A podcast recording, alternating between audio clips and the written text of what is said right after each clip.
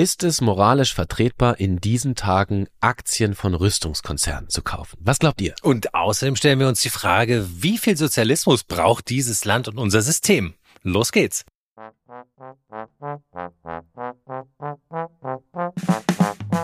Tage wie diese. Das Wochenwichtigste aus Politik, Gesellschaft und Kultur. Jo Schück und Alex Bräucher fragen sich, was eigentlich gerade los ist. Ja, schönen guten Tag. Fragen wir uns Moin. das mal wieder, was eigentlich gerade los ist. Auf unseren Insta-Profilen war relativ viel los in den letzten Wochen Mhm. äh, bezüglich Tage wie diese, weil wir haben über Panzer gestritten. Ja. Und da haben die Leute sich tatsächlich, also ich finde, in den Kommentaren konnte man gut sehen, dass Deutschland gespalten ist. So ungefähr die Hälfte der Menschen für Panzer sind und die andere Hälfte dagegen, so wie wir es waren. Also die Haltung, die wir angenommen haben hier, um darüber zu diskutieren. Jetzt muss man ja sagen, wir beide waren eigentlich bei, sind im Grunde beide pro Panzerlieferung äh, gewesen. Ich habe so ein bisschen die Gegenmeinung eingenommen, weil wir das äh, erkenntnisreicher fanden und es war auch erkenntnisreicher. Interessanterweise haben sich dann aber zumindest am Anfang, direkt nach der Folge, wirklich etliche Gegner der Panzerlieferungen geäußert und da waren sowohl Leute dabei, die gesagt haben, ganz ehrlich, ich habe einfach Schiss. Also das hat Argument haben wir ja auch ausgetauscht. Was, was heißt das? Wo ist das Ende? Kommen als nächstes die Mixed irgendwie, die wir liefern müssen? Äh, das war die eine Seite und die andere Seite und das fand ich hochinteressant, weil mir das in dieser Deutlichkeit gar nicht klar war, dass viele Leute sagen, ja, die NATO ist doch selber schuld, ähm, die Amerikaner profitieren, da geht's nur ums Geld, ähm, äh, wieso sollen wir jetzt noch da Panzer hinliefern? Lass doch, lass doch die, die Ukrainer ist doch viel besser, wenn der Krieg jetzt einfach mal aufhört, Russland soll gewinnen, dann gibt's weniger Tote. Also all diese Argumente, die wurden mit einer Ernsthaftigkeit und einer Vehemenz, teilweise war es auch verschwörungsideologisch, muss man sagen, geäußert, habe ich jetzt gar nicht, ähm, hätte ich jetzt in dieser Deutlichkeit gar nicht so gedacht. Mhm, das stimmt. Und ähm, wir haben ja jetzt äh, nächste Woche auch den ersten Jahrestag des Krieges am äh, 24. Februar und aus dem Anlass haben wir, Das Thema der Woche. tja, Aufrüsten. Rüstung. Seit Kriegsbeginn hat der Rheinmetall-Konzern ähm, seinen Aktienkurs um 140 Prozent gesteigert. 140 Prozent. Also hättest Ja. du vor einem Jahr, kurz vor Kriegsbeginn, Rheinmetall-Aktien gekauft, wärst du jetzt 140 Prozent reicher. Ist eigentlich ist nicht mal so stark wie bei Tesla, oder? Wobei die sind auch zwischendurch mal abgeschmiert, nachdem der verrückte Twitter äh, ruiniert hat. Ja, gut, Äh, gut, hat Twitter es geschafft, seinen, äh, seinen, seinen Aktienkurs zu steigern, ganz ohne Krieg, bis dato Ja. zumindest. Äh, das ist doch eine interessante Entwicklung. Und jetzt, da habe ich mich gefragt, ähm, ich weiß nicht, hast du, hast du schon Rheinmetall-Aktien? Nein, aber ich würde sie kaufen. Also ich äh, habe da moralisch keine Bedenken, ehrlich gesagt. Warum Wie siehst du das? Ja, weil es ist ein Mittel zum Zweck. Ich würde sagen, weil es ein Instrument ist. Ja, Verstehe ich nicht. Okay, äh, weiter ausgeholt. Wir haben ja schon über Krieg gesprochen und wir haben eigentlich letztendlich auch, mh, ach, als wir mit dem Podcast begannen, haben wir also auch ein bisschen aus, de, aus dem Krieg heraus argumentiert und gesagt, der Pazifismus, der Gedanke Krieg, äh, also Frieden schaffen ohne Waffen ist im Grunde naiv. Und wenn man davon ausgeht, dann muss man sagen, eine Waffe ist letztendlich ein Instrumentarium, um Frieden zu schaffen. Klar, es kann, wenn man einen Angriffskriegs, äh, Angriffskrieg führt, auch ein Mittel zur Zerstörung sein. Aber wir unterstützen ja die Partei, die angegriffen wird. Insofern ist es eigentlich ein Friedenssicherungsmoment und um eine äh, angegriffene Partei zu helfen. Daher Ja, das ist es hochinteressant. Moral, ja. Also ich finde, also die Panzerdebatte brauchen wir nicht mehr machen. Ne? Wir waren, wir sind Ja. beide haben Argumente eher ein bisschen dafür argumentiert. Gleichzeitig, also in, also ich habe auch immer ein Unwohlsein bei dieser ganzen Debatte äh, formuliert und ich glaube, da geht's ja auch vielen, die dafür sind, eher so, dass sie sagen, na ja, es ist jetzt, wir müssen halt einfach den, den Leuten da helfen. Und da, da, da helfen halt nur mal lieber Panzer, als wenn wir denen jetzt einen Strauß Rosen schicken. Deswegen machen wir das. Das heißt aber nicht, dass ich grundsätzlich und per se dafür bin, dass wir möglichst viele Panzer durch die Welt schicken. Und da würde dann bei mir ähm, auch die Liebe zum Panzer definitiv aufhören, weil ich glaube, der, also die verschiedenen Rüstungskonzerne, äh, gerade die deutschen Rüstungskonzerne, die werden schon mit einem ganz guten Gewinnpolster so oder so aus der Nummer rausgehen. Die jetzt auch noch unterstützen, in Anführungszeichen, mit Aktienkäufen, da, also da hört für mich die Liebe auf. Mm, Aber ich finde, das ist doch letztendlich, wenn man sagt, also wenn du einen, einen Nagel in die Wand schlagen willst, brauchst du einen Hammer. Also brauchst du jemanden, der aus Eisen einen Hammer macht. Und in dem Fall geht es doch darum, äh, der Ukraine mutmaßlich zu helfen, dass sie nicht komplett überrollt wird. Und wir letztendlich die Ukraine ja auch ganz böse gesagt, also äh, wir wollen die natürlich aus menschlichen Gründen helfen, aber sie ist ja auch ein Bollwerk, nicht? Dass, der, dass die Russen nicht weiter äh, an die NATO-Partner rankommen. Ja, dann kauft doch Ukraine-Aktien. genau, das geht ja doch nicht, Mensch. Ja, aber erstmal, ich bitte dich, also das ist ja nun wirklich ein, also Nein, ein nein, nein, nein. Vergleich. Nein. Also Und- man muss ja, eine Sache, man muss ja dazu sagen, anders als es ja oft behauptet wird, Mhm. hat ja dein Unternehmen monetär gesehen erstmal gar nichts davon, wenn Alex Aber- Mhm. Bräucher jetzt Aktien kauft, ne? Weil nach dem Börsengang ist es ja nicht Okay. so, dass Rheinmetall dann Okay. mehr Geld aufs Konto kriegt. Aber das Okay. Argument, also dass beispielsweise der Waffenhersteller automatisch mehr Geld verdient, weil Alex Bräucher seine Aktien kauft, ist Mhm. so gesehen eigentlich nicht richtig. Aber der Aktienkurs wird gesteigert dadurch, die Reputation des Unternehmens Mhm. äh, wird, wird größer. Und falls die irgendwann mal auf die Idee kommen, irgendwelche Sparten äh, zum Beispiel auszugliedern, zu verkaufen, dann machen die natürlich die, die, die Anteilseigner, die Unternehmen, Unternehmer damit mehr Asche. Also indirekt unterstützt du den Konzern damit natürlich schon. Mhm. Ja, ich Warum unterstütze- frage ich mich, unterstützt du nicht lieber einen Solarenergiekonzern? Warum ausgerechnet Ja, Panzerlieferant? nee, würde ich auch. Ich, ich würde auch Solarzellen. Vor allen Dingen würde ich es gerne ein, ein deutsches Solarunternehmen unterstützen und kein chinesisches, dass die Industrie hier wieder äh, Fuß fasst und auch hier Arbeitsplätze entstehen. Aber, ähm, weißt du, es ist doch so, man kann doch jetzt nicht überall die Übergewinnsteuer abgreifen, nur weil da Gewinne gemacht werden. Letztendlich, was? Was? Aber Entschuldigung, wenn ich jetzt hier mal so ein. Wir Ja, reden bitte. gerade darüber, ob du Aktien kaufst. Niemand hat, niemand hat vor, eine Übergewinnsteuer einzuführen. Also noch nicht. Dazu komme ich gleich. Aber du willst doch, du redest doch Ja. gerade über Aktien. Wie gesagt, Aktien korrekt. Warum? Das, stärkt das. Das Unternehmen hat mehr Cashflow, das Unternehmen kann äh, mehr bewegen. Und letztendlich schau mal, schau doch mal an. Also Deutschland hat jetzt zugesagt, 14 Leopard äh, 2 aus eigenen Beständen zu liefern, aber neu jetzt auch 188 alte Leo 1 zu modernisieren. Dafür braucht Rheinmetall zwei Jahre. Das liegt daran, äh, weil sie im Grunde auch kaputt gespart worden sind von der Bundeswehr, weil die Bundeswehr hat in den letzten Jahren immer weniger Panzer gekauft hat und immer weiter mehr außer Dienst gestellt hat. Klar, das war die Einschätzung der Lage. Man hat gedacht, es sei nicht mehr notwendig. So, grundsätzlich so ein Unternehmen zu unterstützen, finde ich in dieser Situation richtig. Es wäre doch besser, es ist handlungsfähig, es hat, es hat äh, wirtschaftliche äh, Möglichkeiten und genug Cashflow, um, um das zu tun, als es ist gelähmt und schwach und kann nicht liefern. nochmal, dein Aktienkauf wird den Mhm. Cashflow des Unternehmens in keiner Weise berühren. Es hat damit nichts zu tun. Erstens. Zweitens. 2021 hat Rheinmetall über 300 Millionen Euro Gewinn gemacht. Nicht Umsatz, Gewinn. Im Jahr Ja. 2022 knapp 400 Millionen Euro Gewinn. Also knapp 20 Prozent Gewinnsteigerung. Ich gehe mal davon aus, dass die nächsten zehn Jahre für Rheinmetall ehrlicherweise ganz gut aussehen, wenn wir mal die 100 Milliarden Euro Sondervermögen von der Bundeswehr in Betracht ziehen. Also ich glaube, um das, um den Fortbestand dieses guten deutschen Unternehmens müssen wir uns erstmal keine Sorgen machen. Okay, aber, aber, aber du bist, ich, wenn ich höre jetzt sozusagen so einen suffisanten Unterton raus, du willst im Grunde auf die moralische Frage hinaus, ist es eigentlich ein bisschen verwerflich, Aktien von Waffenkonzernen zu kaufen und daran sozusagen zu, mit zu profitieren? Oder äh, ist es generell für dich ein Problem, dass Gewinne gemacht werden? Weil du sagst ja auch nicht, keine Ahnung, ein Bäckereiunternehmen macht jetzt wieder mehr Gewinn, weil die mehr Brötchen verkaufen. Das ist auch, weil es, es geht dir doch um das Sujet, ja. Es geht dir doch darum, was da hergestellt wird, oder?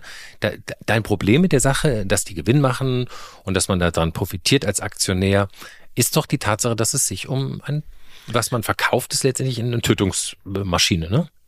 Ja, ja, also ich bin ja auch nicht der- Meister der reinen Lehre und ich finde auch, man muss mit moralischen Überlegungen immer sehr, sehr vorsichtig sein. Aber das, das private Geld, was man investieren kann, in, in Technologien und Unternehmen zu investieren, die mutmaßlich einen gewissen Nachhaltigkeits- und vielleicht auch menschlichen Aspekt haben, vielleicht etwas nachhaltiger und vielleicht etwas menschlicher als ein Panzer, eine Tötungsmaschine. Ja. Da sehe ich schon, Ja, sehe ich schon einen Punkt. Das aber- ist übrigens unabhängig von der politischen Entscheidung, dass es richtig ist, Panzer zu liefern. Mhm. Heißt aber nicht, dass ich, dass ich den, dem Konzern, der ohnehin jetzt wahnsinnig viel Geld macht, noch mehr Reputation schenken muss, indem ich seinen Aktienkurs nach oben treibe. Ja, okay, ich sehe zwei Punkte, die ich darauf antworten möchte. Erstens ist es so, wenn alle das so sehen würden und kein, keine Aktien kaufen würde, würde das Unternehmen tatsächlich nicht so handlungsfähig sein, wie es sein müsste. Das heißt, diese Art von, Die von Aktien sind doch schon verkauft. Die Aktien sind doch schon, ver das, ja, aber- das aber Unternehmen Kau- kriegt doch nicht dein Geld aufs Konto. Ja, aber mit der Nachfrage steigt ja der Wert und das Unternehmen hält ja selber auch einen großen Teil der Aktien. Insofern hat es viel mehr eine höhere Bewertung und kann mehr machen und es hat sozusagen ja, doch, doch, es ist ja mehr wert. Ja, aber die brauchen doch gar keine Kohle. Die suchen jetzt keine In Investoren. Die suchen ja. Ja. nicht Investoren. Hey, guck mal, wir haben einen tollen Aktienkurs, wir- gebt uns euer Geld. Das suchen Aber- die ja gar nicht. Die machen doch eh schon eine halbe Milliarde Euro Gewinn. Ja, Einfach aber ohne dich auch schon. Ja, aber die Frage ist doch, man kauft ja eh nicht nur von einem, also wir sind ja hier nicht beim kleinen Börsenkurs, ja, aber wir kaufen ja nicht nur ausschließlich von, von Rheinmetall, sondern natürlich hast du recht, Solar, Feed the World, äh, gute Projekte, alles, alles, das ist richtig gehört dazu, ist viel besser. Aber ich finde es trotzdem in der aktuellen Situation, in der wir keinen Angriffskrieg führen, sondern uns verteidigen, äh, auch völlig legitim, ähm, Aktien von, von, von Rheinmetall zu kaufen. Ja. Also wir halten fest, wir brauchen nicht nur mehr Medienkompetenz, sondern auch mehr Finanzkompetenz in den Schulen, damit wir dieses Gespräch abkürzen können. Aber pass auf, ich gehe jetzt einen Schritt weiter. Du hast es vorhin Bitte. angesprochen, Übergewinnsteuer. Ich, also ich stelle mal die Frage in den Raum. Ne? Also hm. EU-Plänen zufolge sollen alle Gewinne, die mehr als 20 Prozent über dem Durchschnittswert der Jahre 19 bis 21 liegen, mit mindestens 33 Prozent Abgaben belegt werden. Das gilt für diejenigen, die durch den Krieg horrende Gewinne machen, vulgo Energiekonzerne. Ne? Mhm. Darüber haben wir lange gesprochen. Es wurde in Deutschland mhm. hin und her diskutiert. Und ähm, in mhm. der EU gibt es jetzt tatsächlich eine Einigkeit darüber. Wir machen eine Art Übergewinnsteuer, damit wir die, die hohen Energiekosten für die einzelnen Bürger und Bürgerinnen abfedern können, nämlich mit der Übergewinnsteuer, weil manche Unternehmen sich einfach quasi gerade eine goldene Nase verdienen durch die Gaspreise und durch die Energie und so weiter. Mhm. Und da frage ich mich, da kann man jetzt drüber streiten, ist das schlau, ist das nicht schlau? Da frage ich mich, warum gilt das eigentlich nicht für Rüstungskonzerne? Also Unternehmen, die de facto durch den Krieg in der Ukraine mhm. wahnsinnige Gewinne erwirtschaften werden. Warum können die der Allgemeinheit dann nicht ein bisschen mehr abgeben als vorher? Wir reden ja nicht über, wir nehmen euch alles weg. Wir mhm. reden darüber 30 Prozent auf de, auf den Übergewinn. Also die werden mhm. ja immer noch reich bleiben, ne? Ja, ich, ich glaube, der Unterschied ist, ja, aber du hast ja zum Beispiel auch nicht gesagt, nach der Corona-Krise werden jetzt alle Hersteller von Desinfektionsmitteln, Masken äh, oder Beatmungsmaschinen irgendwie mit einer Übergewinnsteuer, sondern Warum ja eigentlich nicht? Ja, weil es letztendlich doch einfach eine, eine, die alte Logik des, des Marktes und der Anreiz für einen Unternehmer besteht auch nur darin, dass äh, das Angebot und Nachfrage steuert den Preis und den Gewinn und letztendlich ist doch das einzige Anreiz, vorher Geld auszugeben und zum Beispiel diese Maschinen zu bauen, die Produktionslinie aufzusetzen, sich einen Namen auszudenken, einen Vertrieb zu machen und all die ganzen Kosten, die damit zu tun haben, wenn man im Nachhinein mit Gewinnen rechnen kann. Also der Gewinn ist die Belohnung für die Investition. So. Und deswegen ist es ja auch richtig, auch Gewinne sind deswegen auch fair. Und klar, in dem Fall hat man eine Ausnahmesituation. Und ich meine, glaube ich, meinst du vorher Maskenhersteller, das war bestimmt ein Geschäft, das war total langweilig. Da gab es ja die Standardabnahme von den, von den Krankenhäusern und von den verarbeitenden Industrien. Das ging nie hoch und nie runter. Das war immer relativ konstant. So, jetzt haben die halt einmal mega profitiert. Ob das jetzt richtig ist, aber denen muss man ja die Gewinne ja nicht abschöpfen. Es sei denn, sie hätten sozusagen gewuchert. Ja, sie hätten die Preise im, im, im Bedarf sehr hoch. Sie haben natürlich die Preise auch hochgesetzt. Klammer auf, Klammer zu. Ja, aber ich will sagen, also ein Rüstungskonzern wie beispielsweise Rheinmetall, ich will sie auch nicht alle in Schutz nehmen, ja, der hat halt jetzt mal, sagen wir mal, eine Hochzeit. Hat, die hatten auch lange, lange Jahre eine Durststrecke. Die Bundeswehr, wie gesagt, hat sie auch ganz schön kaputt gespart und da haben sie halt nicht viel Gewinne gemacht. Hm, das heißt jetzt nicht, dass die Gewinne ja. Das heißt, wenn ich dich jetzt konsequent ernst nehme, bist du auch gegen die Übergewinnsteuer für Energiekonzerne. Weil Nein. da könnte man auch sagen, die hatten jetzt auch einfach nur Glück gehabt. Die machen das, die haben das ja auch nicht mit Absicht gemacht. Nein, da bin ich äh, absolut dafür. Mhm. Aber das hat andere Gründe und die kann ich dir auch gleich nochmal im zweiten Teil erläutern. Ah ja, da äh, reden wir gleich nochmal drüber. Aber das bedeutet, also der, äh, ne, wenn wir jetzt über Übergewinnsteuern sprechen, mhm. äh, wenn ExxonMobil mhm. gegen die EU klagt, weil sie Übergewinnsteuer von immerhin zwei Milliarden Euro zahlen sollen, Mhm. Das äh, findest du also nicht korrekt, dass sie klagen. Du findest es korrekt, dass sie zwei Milliarden Euro Übergewinnsteuer zahlen müssen.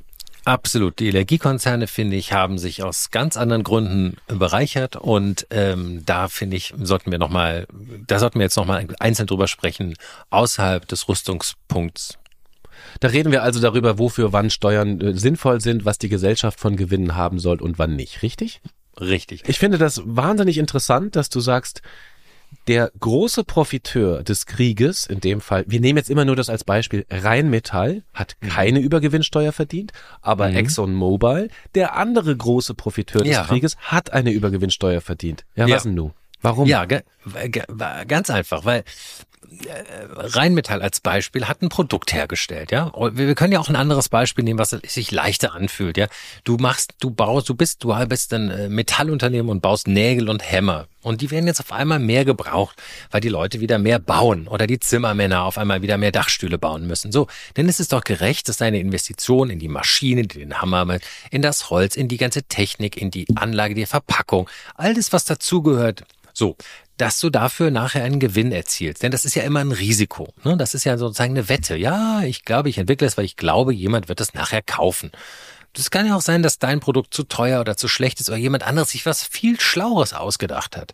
So, also insofern ist da ja ein riesiges äh, Gefahrenpotenzial drin, was sozusagen ja mit einem Gewinn belohnt wird, wenn man ein ganz tolles Produkt macht. Und da kommt ja auch hinzu, dass dadurch ja auch Innovationen gefördert werden und der Wettbewerb ja auch sozusagen die, die, den Wettbewerb an Ideen befördert. Das heißt, immer bessere Innovationen entwickelt werden, weil man den Konkurrenten überbieten will. So, und das Christian ist ja auch Littner, ein, ich habe es verstanden. Ja. ja, sehr gut. Aber jetzt kommen wir dazu, warum ExxonMobil ist ja auch ein Unternehmen, was viele, viele tausend Menschen auf der ganzen Welt beschäftigt, Mhm. die nun auch genauso wie Rheinmetall einfach nichts dafür können, dass ein Krieg da gerade ausgebrochen ist und Mhm. Ja. dass die Energiepreise gestiegen sind, das haben die auch nicht selber sich ausgedacht. Ja, und dazu gibt, da gibt's zwei andere Punkte. Erstens haben sie nicht ihre normale Marge genommen, ja, die sie vorher schon genommen haben, äh, und haben einfach gesagt, ja, der, der Rohstoff ist teurer geworden und deswegen müssen wir es an den Kunden weitergeben, sondern sie haben schon im Vorfeld die Panik und die Ängste ausgenutzt und den Preis zu steigern und als die Preise gesunken sind, haben sie sie nicht an den Kunden weitergegeben. Das ist das eine, was mich daran stört. Ja, also hier wurde ganz deutlich Spekulationsgewinne auf Kosten des Verbrauchers gemacht. Das finde ich ist was ganz anderes. Gut, das ist aber auch, das, das wird ja auch von der Wettbewerbskommission geahndet, so ein Verhalten. Ne? Das dürfen allgemein Unternehmen nicht tun. Das ist genauso wie bei Mehrwertsteuersenkungen nicht weitergeben an die Kunden. Da wird dann, da gibt's einen Tadel dafür in der Regel. Das Ja, ist der eine Punkt. Was ist der andere? Wobei, bei ganz kurzer Einschränkung, die Wettbewerbsbehörden ja oft auch nur den Wettbewerb unterhalb der Unternehmer, zwischen den Unternehmen beachten. Wenn die Preisabsprachen machen, ist es schwierig, das zu knacken und dann müssen, werden auch alle bestraft in der Branche. Und das ist ja wohl hier der Fall. Der zweite Punkt ist, und da bin ich jetzt wirklich, äh, da bin ich wirklich äh, für ein ganz anderes Modell. Ich finde, alles, was aus der Erde dieses Landes kommt, muss den Bürgern des Landes zugutekommen und gehören. Ja? Und das ist egal, ob es Wasser ist oder Erdgas oder Strom oder oder oder oder Erdöl. Ja, wir haben wir fördern jetzt nicht sehr viel Erdöl, ein bisschen in der Nordsee und ein paar Gasfelder vor Borkum und ja, was auch immer wir was wir aber ich finde es absolut nicht in Ordnung, dass wir Konzernen erlauben, dann Loch reinzubohren, das Zeug abzupumpen und uns danach zur Kasse zu bitten, ja? Das muss anders sein. Und das muss so sein, dass die die Erlaubnis haben, das zu holen, dafür eine Handlungs eine Handlungsumlage äh, bekommen die kann ja auch okay sein, so dass sie davon leben können und vielleicht auch einen kleinen Gewinn haben. Aber sie dürfen sich dann nicht auf Kosten des Bürgers bereichern. Das finde ich ganz falsch. Ich, wie gesagt, auch bei Wasser falsch, ja, dass Wasser verknappt wird und dann in Flaschen abgefüllt wird und dann auf einmal zehnmal so teuer ist. Das ist eigentlich eine Ressource, die ist, kommt aus der Erde, ist kostenlos und muss den Bürgern eigentlich gehören. Beispiel Naja. Norwegen. Ja, ja, wir können gleich über Staatsfonds Ja? reden. Äh, Ich Mhm. bin aber immer noch nicht ganz überzeugt. Also Okay. wenn ich, da, wie gesagt, deine Argumentation auf der einen Seite konsequent weiterverfolge und auf der anderen Seite die, dieselben Maßstäbe anlege. Der einzige Unterschied zwischen ExxonMobil und der Panzerhersteller ist ja, dass ExxonMobil etwas Mhm. aus dem aus dem Boden holt. Jetzt kann man natürlich auch genauso sagen, naja gut, das Metall, was der Panzer braucht, das ist ja irgendwie auch ein, ein, ein Folgeprodukt eines Rohstoffes aus dem Boden. Ähm, und dass ExxonMobil große Investitionen auf der ganzen Welt getätigt hat, große Anlagen gebaut hat, große Technologie äh, überhaupt gebaut hat, Innovationen, Wissenschaftler beschäftigt, tausende Menschen beschäftigt.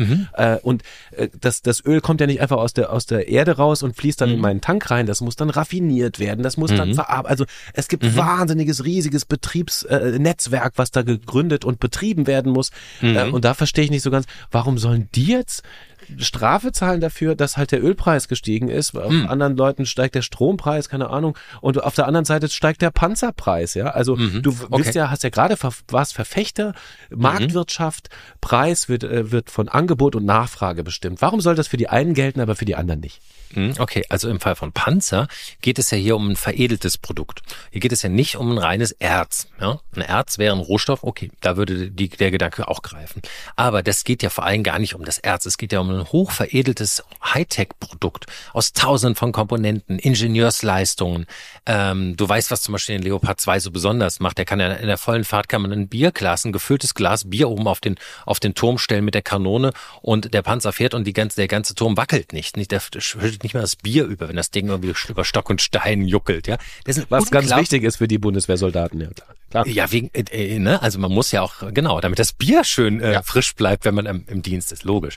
Nein, äh, du für weißt, was ich meine. Das ist ein ganz komplexes Produkt, was mit unglaublich viel äh, äh, Entwicklungsleistung zusammenhängt. Und das ist etwas, das hätte ja auch schief gehen können. Es hätte ja auch ein Scheißprodukt sein können. Es hätte ja auch sein können, dass jemand anderes ein viel besseres gebaut hat und man einen Ladenhüter gemacht, dann hätte man die ganze Investitionskosten abschreiben müssen. Also da finde ich, ist die Belohnung gerechtfertigt. Abgesehen davon, will ich ja nochmal sagen, du weißt, ich bin ja für Frieden. Ich hoffe ja sehr wohl, dass dieser Krieg bald zu Ende ist und meine, meine Rheinmetall-Aktien wieder abkacken. Ja, ich wünsche mir nichts mehr, als wir brauchen keine Panzer. Das will ich einfach nochmal sagen. Darum geht es nicht. Ich finde es nur trotzdem gerecht, dass sie dafür jetzt eine Entlohnung bekommen, weil das Produkt, was sie entwickelt haben und bauen, nun einfach jetzt gebraucht wird. So, jetzt nochmal zurück zu Exxon Valdez. Ich gebe dir recht, klar. E, Erschließungskosten, Vertriebskosten, all das ist richtig und muss sozusagen ja auch irgendwie bezahlt werden. Was nicht richtig ist, auf den Preis noch eine Spekulationsgewinn drauf zu satteln. Das haben sie gemacht. Sie haben die Preise schon vorher angehoben und sie haben sie künstlich hochgehalten, als die Rohstoffpreise schon gefallen sind. Das gilt übrigens auch für unser Gas. Schau mal, alle, wir alle haben unsere, unser Erdgasverbrauch zu Hause, ist immer noch hoch und soll auf hohem Niveau bleiben. Dabei du meinst, der Preis bleibt hoch? Mhm. Der Preis, ja, für den Verbraucher. Ja. Die Einkaufspreise sind längst auf Vorkriegsniveau. Entschuldigung, warum wird das nicht weitergegeben an den, an, an den Kunden? Ja das gut, das ist ein bisschen komplizierter, weil es gibt da solche Börsen, an denen äh, solche solche Geschäfte gehandelt werden. Es, du hast recht. Auch die Der Börsen Preis wird nicht ja. an, die, an, die, Verbraucher so weitergegeben, wie, sie, wie er es könnte. Das stimmt, aber es ist nicht so eins zu eins, dass die einen sich die, die, die Taschen immer voll machen und der, der arme Verbraucher muss oben drauf zahlen. Das stimmt in der Tendenz schon, aber nicht nicht so ohne weiteres. Das muss man ist, dazu sagen. Ist auch richtig und da gibt es ja auch Bestrebungen von der Ampelregierung, äh, äh, die Börsen und die, den Zugankauf von sowohl von Strom als auch von Gas ähm, zu überarbeiten. Aber bleiben wir doch jetzt einfach mal bei dem Ölkonzern. Ja? Also es ist einfach nicht in Ordnung, dass sie sich künstlich bereichert haben an einem ohnehin aufgeheizten Markt. Das ist, das ist der Fehler. Wie Niemand gesagt, also kann das dafür. Ich, ich, vollkommen, du brauchst ja. mich ja nicht überzeugen. Ich bin, ich, ich, find, ich bin ja fast aus den Latschen gefallen, als ich gehört habe, dass ExxonMobil jetzt gegen die Übergewinnsteuer von zwei Milliarden klagt. Wir ja. haben noch gar nicht gesagt, die haben ja neun und fucking 59 fucking Milliarden Euro im letzten Jahr verdient und es wird jetzt eine Marke von eventuell 200 Milliarden für das Jahr, für das Folgejahr quasi angestrebt. Also mhm. es, die haben nicht, zu, die haben nicht zu wenig Geld. Das steht außer Frage. Wie gesagt, ich bin jetzt bei meiner ganzen kritischen Nachfragerei eher nah auf der mhm. Suche nach dem Kriterium, ab wann, also du hast gesagt, Wettbewerbsverzerrung, ähm, äh, Preis, also künstliche Preissteigerung geht gar nicht. Aber auch ohne künstliche Preissteigerung hätte ja mhm. ExxonMobil einen Wahnsinnsgewinn gemacht. Und da muss man sagen, finde ich, braucht es schon ein Kriterium auch für die Zukunft. Was machen wir denn mit Unternehmen, die von Krisen massiv profitieren? Ähm, ob, da kann man sich, wir haben schon auch über Ungleichheit gesprochen, über, darüber wollen wir auch ein bisschen sprechen, Vergesellschaftung. Wann, mhm. wann ist es eigentlich angemessen und anständig, der Gesellschaft auf über Steuern wieder etwas von den horrenden Gewinnen zurückzugeben. Ich rede ja auch nicht darüber, dass ich Rheinmetall eine 100% Übergewinnsteuer verpassen will, aber wenn die Energiekonzerne 30 Prozent auf die Übergewinne, das heißt nicht auf die normalen Gewinne, sondern auf die Übergewinne 30 Prozent. Das sind, wie gesagt, bei ExxonMobil kann man es ja gut sehen, knapp 60 Milliarden Gewinn, davon zwei Milliarden abgeben. Das ist vergleichsweise nichts. Das wäre bei Rheinmetall auch so. 30 Prozent davon. Ja, 30 Prozent von den Übergewinnen, ja. also über die Gewinne, die äh, genau. quasi überdurchschnittliche Gewinne. Nur dafür. Also es wären 20 Milliarden, nicht zwei. Nee, ein, es, ein Drittel. Nee, nein, weil die, die normalen Gewinne, die haben ja vorher schon ein paar Milliarden Gewinn so. gemacht. Und nur das, was oben drauf kommt, darauf so. kommen nur diese 30 hm. Prozent. Das ist bei Rheinmetall, die haben jetzt auch so 20 Prozent Gewinnsteigerung. Da reden wir vielleicht, weiß ich nicht, über fünf bis zehn Millionen Euro. Aber sie haben, wie gesagt, auch 400 Millionen Euro Gewinn. Und dann müssen sie vielleicht noch fünf Millionen an den Staatssäckel abgeben. Also wir reden ja nicht darum, Unternehmen zu enteignen. Wir reden darüber, hm. dass von den Übergewinnen etwas wieder zurück an die Gesellschaft soll. Hm. Also ich glaube, du weißt, ich, mit einem Punkt hast du auch recht. Man sollte vielleicht auch dafür sorgen, dass die Unternehmen, die hier das Geld verdienen, auch hier ihre Steuer zahlen. Also hm? Gewerbesteuer, Körperschaftssteuer, Unternehmenssteuer. Das macht ja im Beispiel unser jetzt, ich will den Namen nicht schon wieder sagen, es klingt ein bisschen wie eine Werbesendung, das macht ja unser, äh, unser Hersteller hier. Ähm, Exxon weiß ich gar nicht, wo sie versteuern, wahrscheinlich in den USA. Aber andere tun es ja auch gar nicht. Sie gehen in Niedriglohn, äh, Niedrigsteuersektoren wie zum Beispiel Amazon oder Facebook, die in Irland sitzen oder in Luxemburg. Ja, das ist auch nicht korrekt. Da muss man auch noch Löcher schließen. Da haben wir auch schon mal drüber gesprochen. Genau. Aber ich wollte noch mal zurück zu dem Modell Norwegen und, und, und, und Öl. Ne? In Norwegen, und du hast gerade das Beispiel schon gesagt, Staatsfonds. Dort wird alles, was aus der Erde geholt wird, an, an Ressourcen, zwar gefördert von Unternehmen, aber die, die, die Gewinne laufen in einen Staatsfonds, aus denen die Norweger ihre Pensionsansprüche und ich glaube auch Teile der Krankenkasse sicher, äh, sicherstellen. Das wird also quasi nach marktwirtschaftlichen Kriterien behandelt und es wird wie ein Fonds angelegt. Die spekulieren damit, ne? Die kaufen dann Aktien von Porsche, von Rheinmetall, ne, ich weiß nicht. Also sehr breit gestreut weltweit. Nee, Sichern Sie ganz, das ist ganz interessant. Der ja. norwegische Staatsfonds hat ganz klar Governance, Nachhaltigkeit und Sozialverträglichkeit bei den Investitionen ja. mit einem relativ guten Abbild, das wird auch nie ganz stimmen, mit einem relativ mhm. guten Abbild und einer Kontrollinstanz vor allem, die dafür sorgt, dass eben in Erneuerbare investiert wird. Eben ja. nicht in Öl, nicht in Panzer, nicht ja. und so weiter. Und das muss man sich nochmal auf der Zunge zergehen lassen. Ich habe nämlich auch mal dieses Interview mit dem Fondsmanager gelesen. Das ist ein ganz besonderer äh, Skandinave, ganz schlau, aber dort auch sehr ruhig. Und äh, eben, dass sie einfach zwar eine fossile Energie nehmen, aber schon wissen, dass es A nicht die Zukunft ist und dass es auch nicht so gut ist für die Umwelt, das zu verfeuern. Und das in Nachhaltigkeit, in, äh, das ist auch einfach ein tolles Beispiel. Das würde ich mir für Deutschland auch wünschen. Und ich würde mir wünschen, dass es keine sozialistische Vergesellschaftung gibt, sondern dass es durchaus in, in renditeorientierten Unternehmen geführt wird, aber dass sie dem Staate zugutekommen. Ja, das ist natürlich die große Frage. Es stellen sich zwei Fragen. Also die über ja. allem steht ja die große Frage, wem gehört die Welt, wem gehören mhm. die Gewinne und wann, mhm. wann ist es sinnvoll, dass Leute quasi Gewinn als Privateigentum haben und mhm. wann ist es sinnvoll, dass Gewinne der Gesellschaft zugutekommen. Äh, mhm. Das ist das eine. Das zweite ist, Deutschland hat ja nun mal keine oder fast keine Ölvorhaben, äh, mhm. Vorkommen meine ich. Und ich meine, diese, wie viel haben wir jetzt? Knapp 1,5 Billionen, äh, mhm. die, glaube ich, in Norwegen im Staatsfonds liegen. Ich meine, mhm. was wir Deutschen jetzt gemacht haben, wir haben gerade mal 10 Milliarden, also ein Hundertstel davon für einen sogenannten Rentenspar Fondspaket irgendwie angelenkt, der irgendwie unsere Rentenkasse ein bisschen unterstützen soll. 10 Milliarden im Vergleich zu 1,5 Billionen. Natürlich haben die, mhm. wenn die äh, irgendwie, keine Ahnung, vier Prozent Gewinn machen, dann haben die halt ein paar Milliarden mehr auf dem Konto, können davon ihre ganze Renten bezahlen. Und ja. Deutschland mit seinen popligen 10 Milliarden aus Schulden ja. finanziert, kann gar nichts dagegen halten. Ja, aber wir haben jetzt ja auch zum ersten Mal damit angefangen. Ich sag mal, vielleicht auch bisschen spät, ja. Mhm. Vielleicht sind solche Gedanken auch ein bisschen spät aufgekommen. Man hätte, wir wollen jetzt hier, glaube ich, es führt so weit, wenn wir über Rente und über die Überalterung der Gesellschaft. Das machen wir demnächst bei der Arbeit, beim Arbeitsspecial. Das kommt in unser Arbeitsspezial rein, wunderbar. Aber äh, trotzdem ist, glaube ich, die Idee doch irgendwie schön, dass das dem, dem Staat zugutekommt und dass nicht irgendwelche Unternehmen das abmelken, die dann gleichzeitig nicht mal hier Steuern zahlen. Also das ist doch irgendwie so ein Gedanke, den finde ich bisschen weirdo. Gleichzeitig müssen die Leute immer länger arbeiten. Äh, sie müssen, das Renteneintrittsalter wird immer, immer äh, äh, länger. Wir sehen immer mehr äh, Altersarmut. Ja, ich habe jetzt gelesen, ganz viele Rentner, wenn du einen ganz normalen, einfachen Arbeitsjob gemacht hast, keine Ahnung, was Verkäuferin im Karstadt dein Leben lang,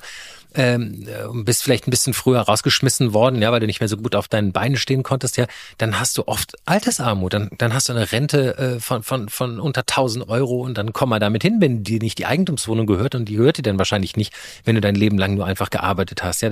Ich meine, das ist bitter und grausam und das gehört sich auch nicht für so ein reiches Industrieland.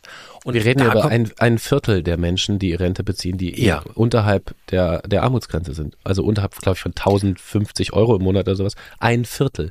Das ist genau. eine ganz schöne Menge. Das sind viele Millionen ja. Menschen in Deutschland, ja. die in Altersarmut leben müssen und es werden mehr. Und weißt du, und das sind so Zahlen, ne? aber manchmal, wenn ich so arme Rentner sehe, die mit so einer Taschenlampe in so, in so Mülleimer auf der Straße reinleuchten, um eine Pfandflasche rauszuholen, die ist ja mal 25 Cent, wenn es eine Wasser, aber wenn es eine Bier ist, sind es 8 Cent, ja, und dann so mit ihrem, mit ihrem Hacken Porsche da rumlaufen, um sich irgendwie ein paar Kröten zusammen, das, also blutet mir das Herz, ja. Ich meine, das sind Leute, die können ja auch nicht mehr irgendwie was anderes machen und arbeiten. Die sind verrentet, krank oder lahm, ja, äh, einfach alte Leute, ja. Und das haben die nicht, das haben die nicht verdient. Weißt du, während der DAX selbst im, im Krieg von einem Rekord zum anderen jagt, unser Aktienindex, ähm, äh, kann ich nicht verstehen, wie, wie Ölkonzerne ja im Öl wie im Geld schwimmen, ja, und das nicht irgendwie hier ankommt. Das finde ich irgendwie nicht richtig. Und da haben wir natürlich ein grundsätzliches Problem, was wir auch schon mehrfach in unseren Folgen angesprochen haben. Das kapitalistische System ist das Beste, was wir haben. Wir alle, nicht alle, aber die meisten mhm. von uns sind Fans einer sozialen Marktwirtschaft. Das Sozial ist aber zumindest in vielen Bereichen immer kleiner geworden und der, der ungebremste Kapitalismus, siehe ExxonMobil, ist eben ein Problem, wenn gleichzeitig so viele Menschen, wie du auch sagst, in irgendwelchen mhm. Containern rumsuchen müssen. Und da ist mir das Beispiel eingefallen und ich frage mich, ob das vielleicht eine, ein Positivbeispiel für die Zukunft sein kann. Ähm, ähm, Kondomhersteller, Einhorn. ja, also ne, mit Kondomen haben die richtig viel Geld gemacht. Die machen, machen auch einen Millionenumsatz. Und die beiden Gründer, das waren auch die, die sind ein bisschen in Negativschlagzeilen gekommen, weil sie damals dieses Unfuck the Economy äh, Olympiastadion-Event veranstalten wollten, dann doch nicht und äh, es ging hin und her und woher kommt das Geld, dann kam Corona und so weiter. Aber mhm. so oder so, was die gemacht haben, die beiden Gründer, und da habe ich großen Respekt davor, sie haben ihre eigene Firma, wie gesagt, mhm. eine Firma, die Millionen Umsatz macht, also Gewinne abwirft, quasi äh, Mitarbeiter vergesellschaftet. Die haben gesagt, man nennt es ein Verantwortungseigentum, das heißt, die Eigentümer haben mhm. zwar noch Stimm- und Teilhaberechte, sind auch noch quasi auf dem Papier CEOs, Geschäftsführer, mhm. aber sie sind nicht mehr am Gewinn beteiligt. Das heißt, die CEOs kriegen ein Gehalt, das Gehalt ist auch ja. besser als das von den meisten anderen Mitarbeitern, aber sie sind, ähm, haben sich quasi einer, einer Purpose-Stiftung unterworfen. Dieses Unternehmen kann nicht mehr verkauft werden. Es kann kein Investor kommen und sagen, ich zahle jetzt 50 Millionen, macht es dann super profitabel und verkauft für 100 Millionen und zwischendurch mhm. entlasse ich noch 1000 Leute. Das kann diesem Unternehmen nicht mehr passieren. Die, ähm, äh, die CEOs wiederum, die werden ihr Unternehmen auch nicht vererben. Jeder, der aus dem Unternehmen ausscheidet durch Tod oder Jobwechsel, ist einfach nicht mehr beteiligt. Das war's. Und das finde ich eine ganz interessante Neuaufstellung von einem kapitalistischen Gedanken, ja. denn die wollen Gewinne machen, die wollen ja. Profit machen, ja. die wollen also ein profitables Unternehmen sein, aber sie sagen, die Gewinne gehören dem Unternehmen, also der Belegschaft. Ja, das finde ich auch ganz toll. Und es, auch, es gibt auch andere Hersteller, zum Beispiel der, der Taschenhersteller Freitag, die machen so Umhängetaschen aus LKW-Planen. Mhm. Die haben das auch gemacht. Die haben, die haben auch, äh, die, die wollen auch von so einer Gesellschaftsform, die im Grunde sowas wie eine Kooperative ist. Wir sind alle eins, ja, und jeder, der hier mithilft, er hat ein kleines, kleinen Anteil daran geschaffen. Und das ist eigentlich nicht schlecht. Und, und dann kommen wir natürlich ja auf die ganz philosophische Frage. In Deutschland ist das ja ein absolutes No-Go, da überhaupt das nur anzusprechen. Eigentum, ne? Eigentum mhm. verpflichtet, wissen wir, aber Eigentum wird, wird mit, mit Händen und Zähnen verteidigt hier in allen möglichen Diskussionen. Nicht nur von Liberalen, sondern von allgemeinen Leuten. Also, hier mein, also ich habe jetzt hier mein Auto, habe ich mir jetzt wirklich abgespart und es ist natürlich jetzt meins, meins, meins. Ne? Also dieses meins, meins, meins ist ja eine, so ein, ich will das gar nicht lächerlich machen, weil ich, mir geht's mhm. auch so. Ich möchte auch nicht, dass, dass ich mir was kaufe, äh, mhm. und, dann benutzen es andere. Zumindest erstmal nicht. Aber mhm. vielleicht ist da ein Umdenken, wenn wir es mal jetzt ganz auf philosophischer Ebene betrachten, gar nicht schlecht. Ich habe mhm. ich hab mich reingegraben und habe ein Zitat gefunden von Jean-Jacques ja. Rousseau. Mhm. Ähm, jetzt wird's vielleicht ein bisschen elfenbeinturmig, aber ich fand es sehr, sehr spannend. 18. Jahrhundert. Der hat gesagt, der Erste, der ein Stück Land mit einem Zaun umgab und auf den Gedanken kam zu sagen, dies gehört mir, und der Leute fand, die einfältig genug waren, ihm zu glauben, wie viel Elend und Schrecken wäre dem Menschengeschlecht erspart geblieben, wenn alle anderen gesagt haben, Moment mal, das ist ein Betrüger, warum baut er jetzt hier einen Zaun? Das ist nämlich ganz interessant. Eigentum hm. ist erst so im 18. Jahrhundert als, als Privateigentum überhaupt so entstanden. Ne, hat auch viel mit Industrialisierung und so weiter zu tun. Und inzwischen ist es aber genau das Gegenteil, dass wir alle auf diesem Privateigentum so bestehen und gar nicht über hm. gesellschaftliches Eigentum, wie du es ja vollkommen zu Recht forderst, mit Staatsfonds und, ne, ähm, dass wir, dass wir da überhaupt nicht mehr drüber nachdenken. Vielleicht hm. braucht es ein komplett Umdenken. Ja, wobei natürlich, bevor das Privateigentum kam, gab es, gab es natürlich schon das Eigentum, aber nur von wenigen. Da gab es halt natürlich, da war das Land äh, im, im Besitz der, der, der herrschenden Klasse, der Herzoge, der Gutsbesitzer und so weiter, nicht? Ich meine, also das Privateigentum in, in, in Bürgerhand, in Junkerhand, das ist ja letztendlich schon fast eine Errungenschaft des 18. Jahrhunderts. Insofern, glaube ich, ist das in der, in der historischen Tendenz schon nachvollziehbar, nicht? Ähm, aber ja, vielleicht könnte man, du hast eben gesagt, was du dir kaufst, das willst du auch zuerst benutzen.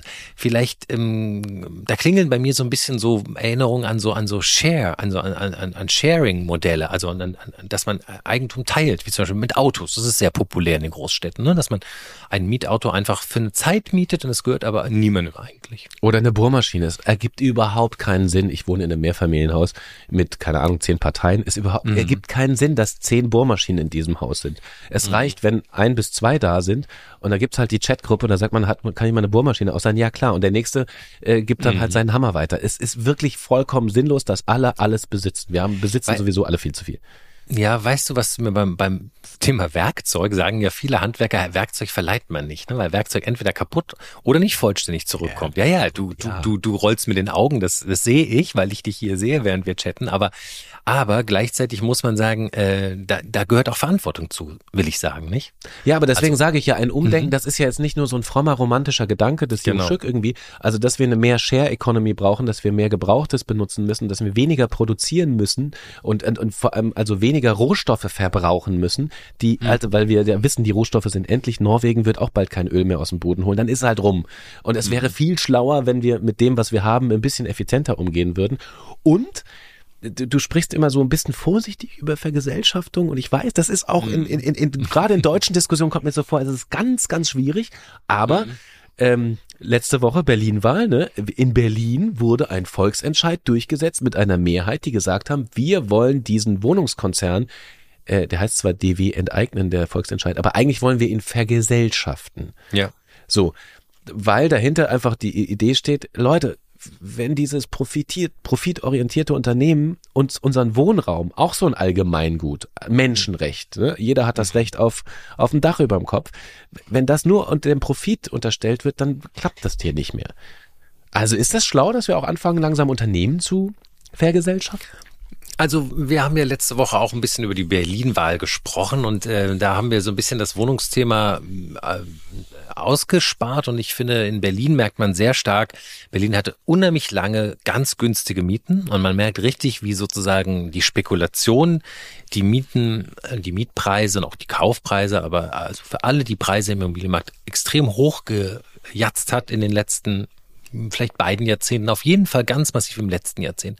Und es müsste eigentlich nicht so teuer sein. Diejenigen, die noch eine alte Miete haben, also mein Gott, damit konnten die Vermieter und Eigentümer auch leben. Ja? Also man merkt genau, das ist ein überspekulierter Markt und das ist hässlich. Mhm. Ja, und das ist wirklich hässlich für viele Menschen, die dafür hart arbeiten müssen.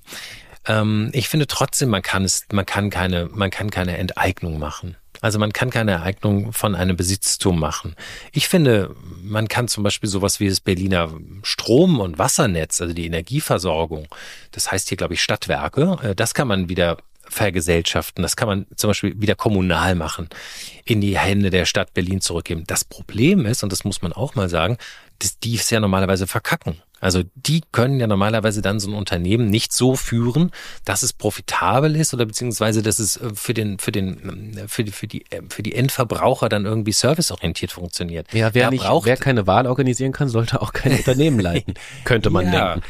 Genau, also da braucht es dann so ein bisschen wieder wie im norwegischen Staatsfonds dann schon irgendwie ein, eine letztendlich kapitalistisch gewinnorientierte Manager geführte, strukturierte Unternehmensführung, aber es wäre doch schön, wenn das irgendwie so der Gemeinheit würde. Beispielsweise in Berlin gehörte dann das, das, das Stromnetz und ich glaube auch das Gas, glaube ich, Vattenfall, ne?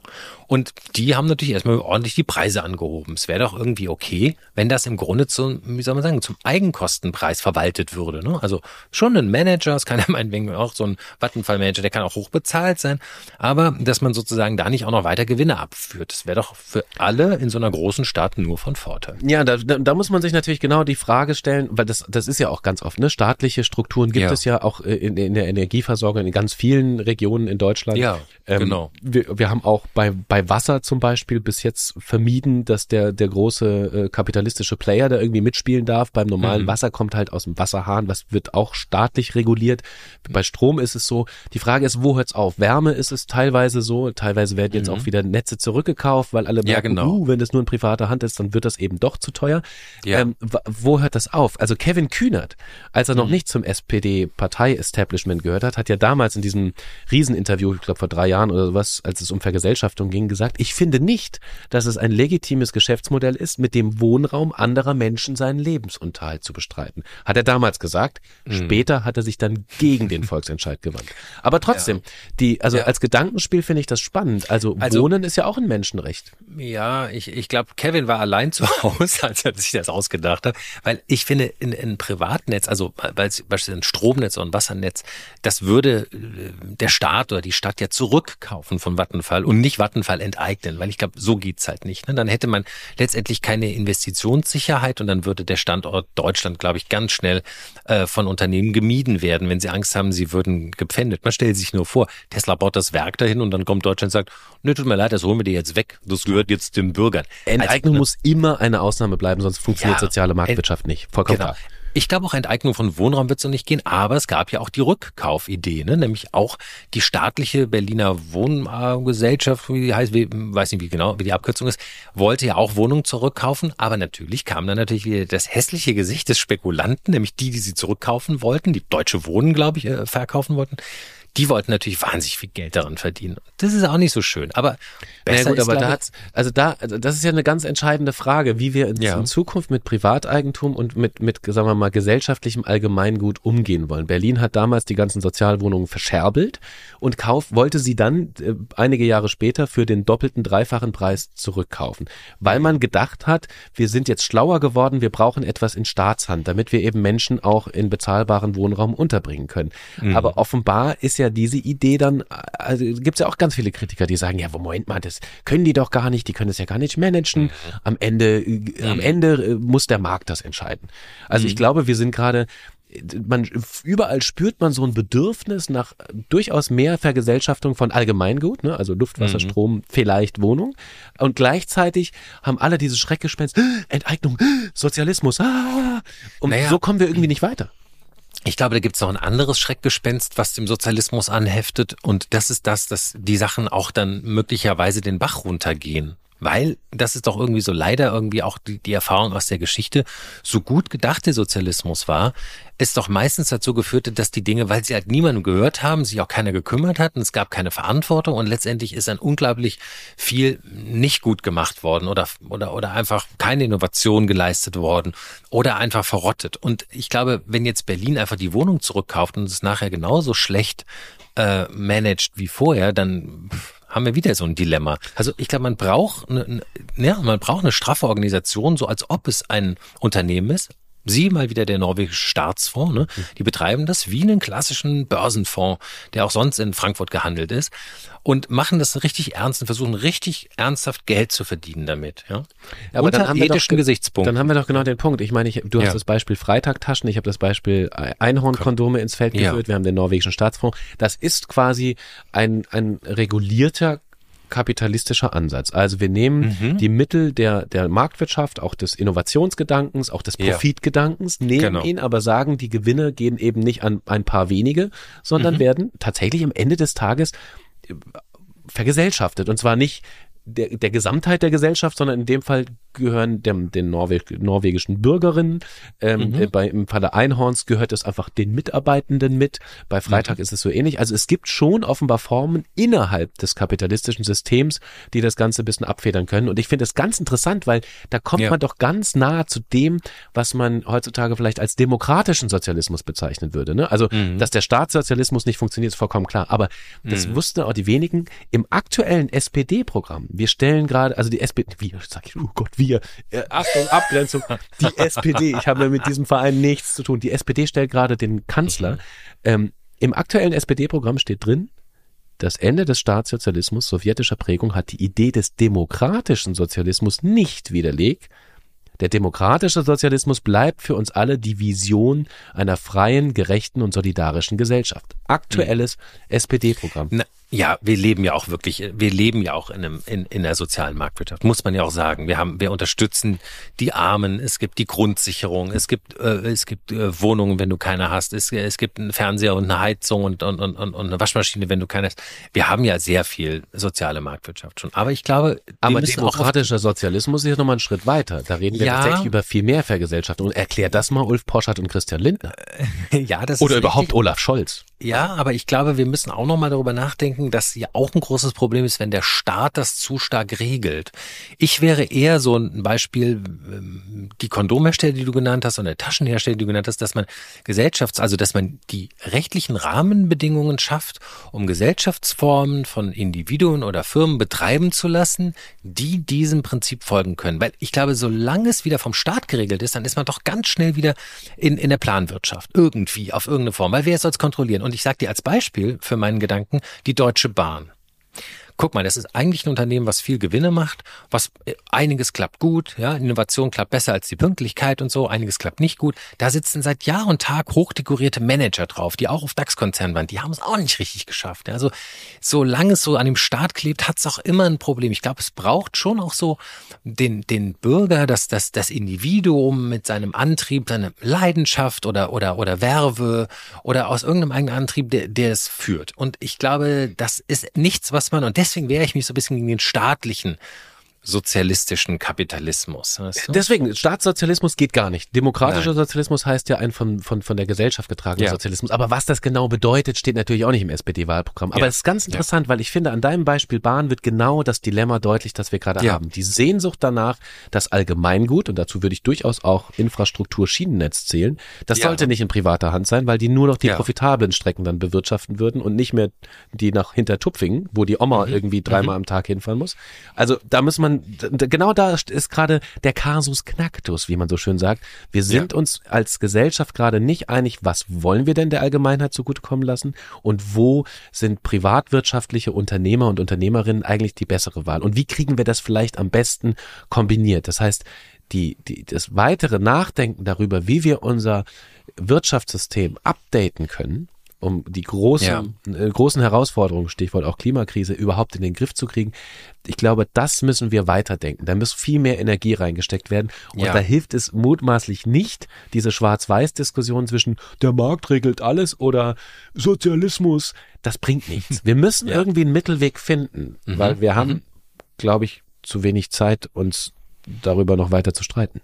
Das stimmt. Und ich finde, wir schließen die Folge damit, dass wir sagen, unsere Ideen, die wir hier ein bisschen, für die wir ein bisschen Werbung gemacht haben, dass wir ein bisschen mehr teilen und Sharing is Caring machen, die sind ja gar nicht neu. Also, ne? Nikolaus hat damals seinen Mantel geteilt, um irgendjemanden zu werben. Ja? Twix, ja, kann man in der Mitte durchbrechen und teilen. Und ich teile diesen Podcast mit Joschuk. Was für eine da freue ich mich auch. Äh, äh, nächste Woche lernen wir noch den Unterschied zwischen St. Martin und Nikolaus. Aber wir müssen alles erwarten, auch das gut. Tschüss. Tage wie diese mit Alex Bräucher und Jo Schück. Eine Produktion von M hoch 2. Ach so, war das St. Martin. Ja gut, aber trotzdem Sharing is Caring.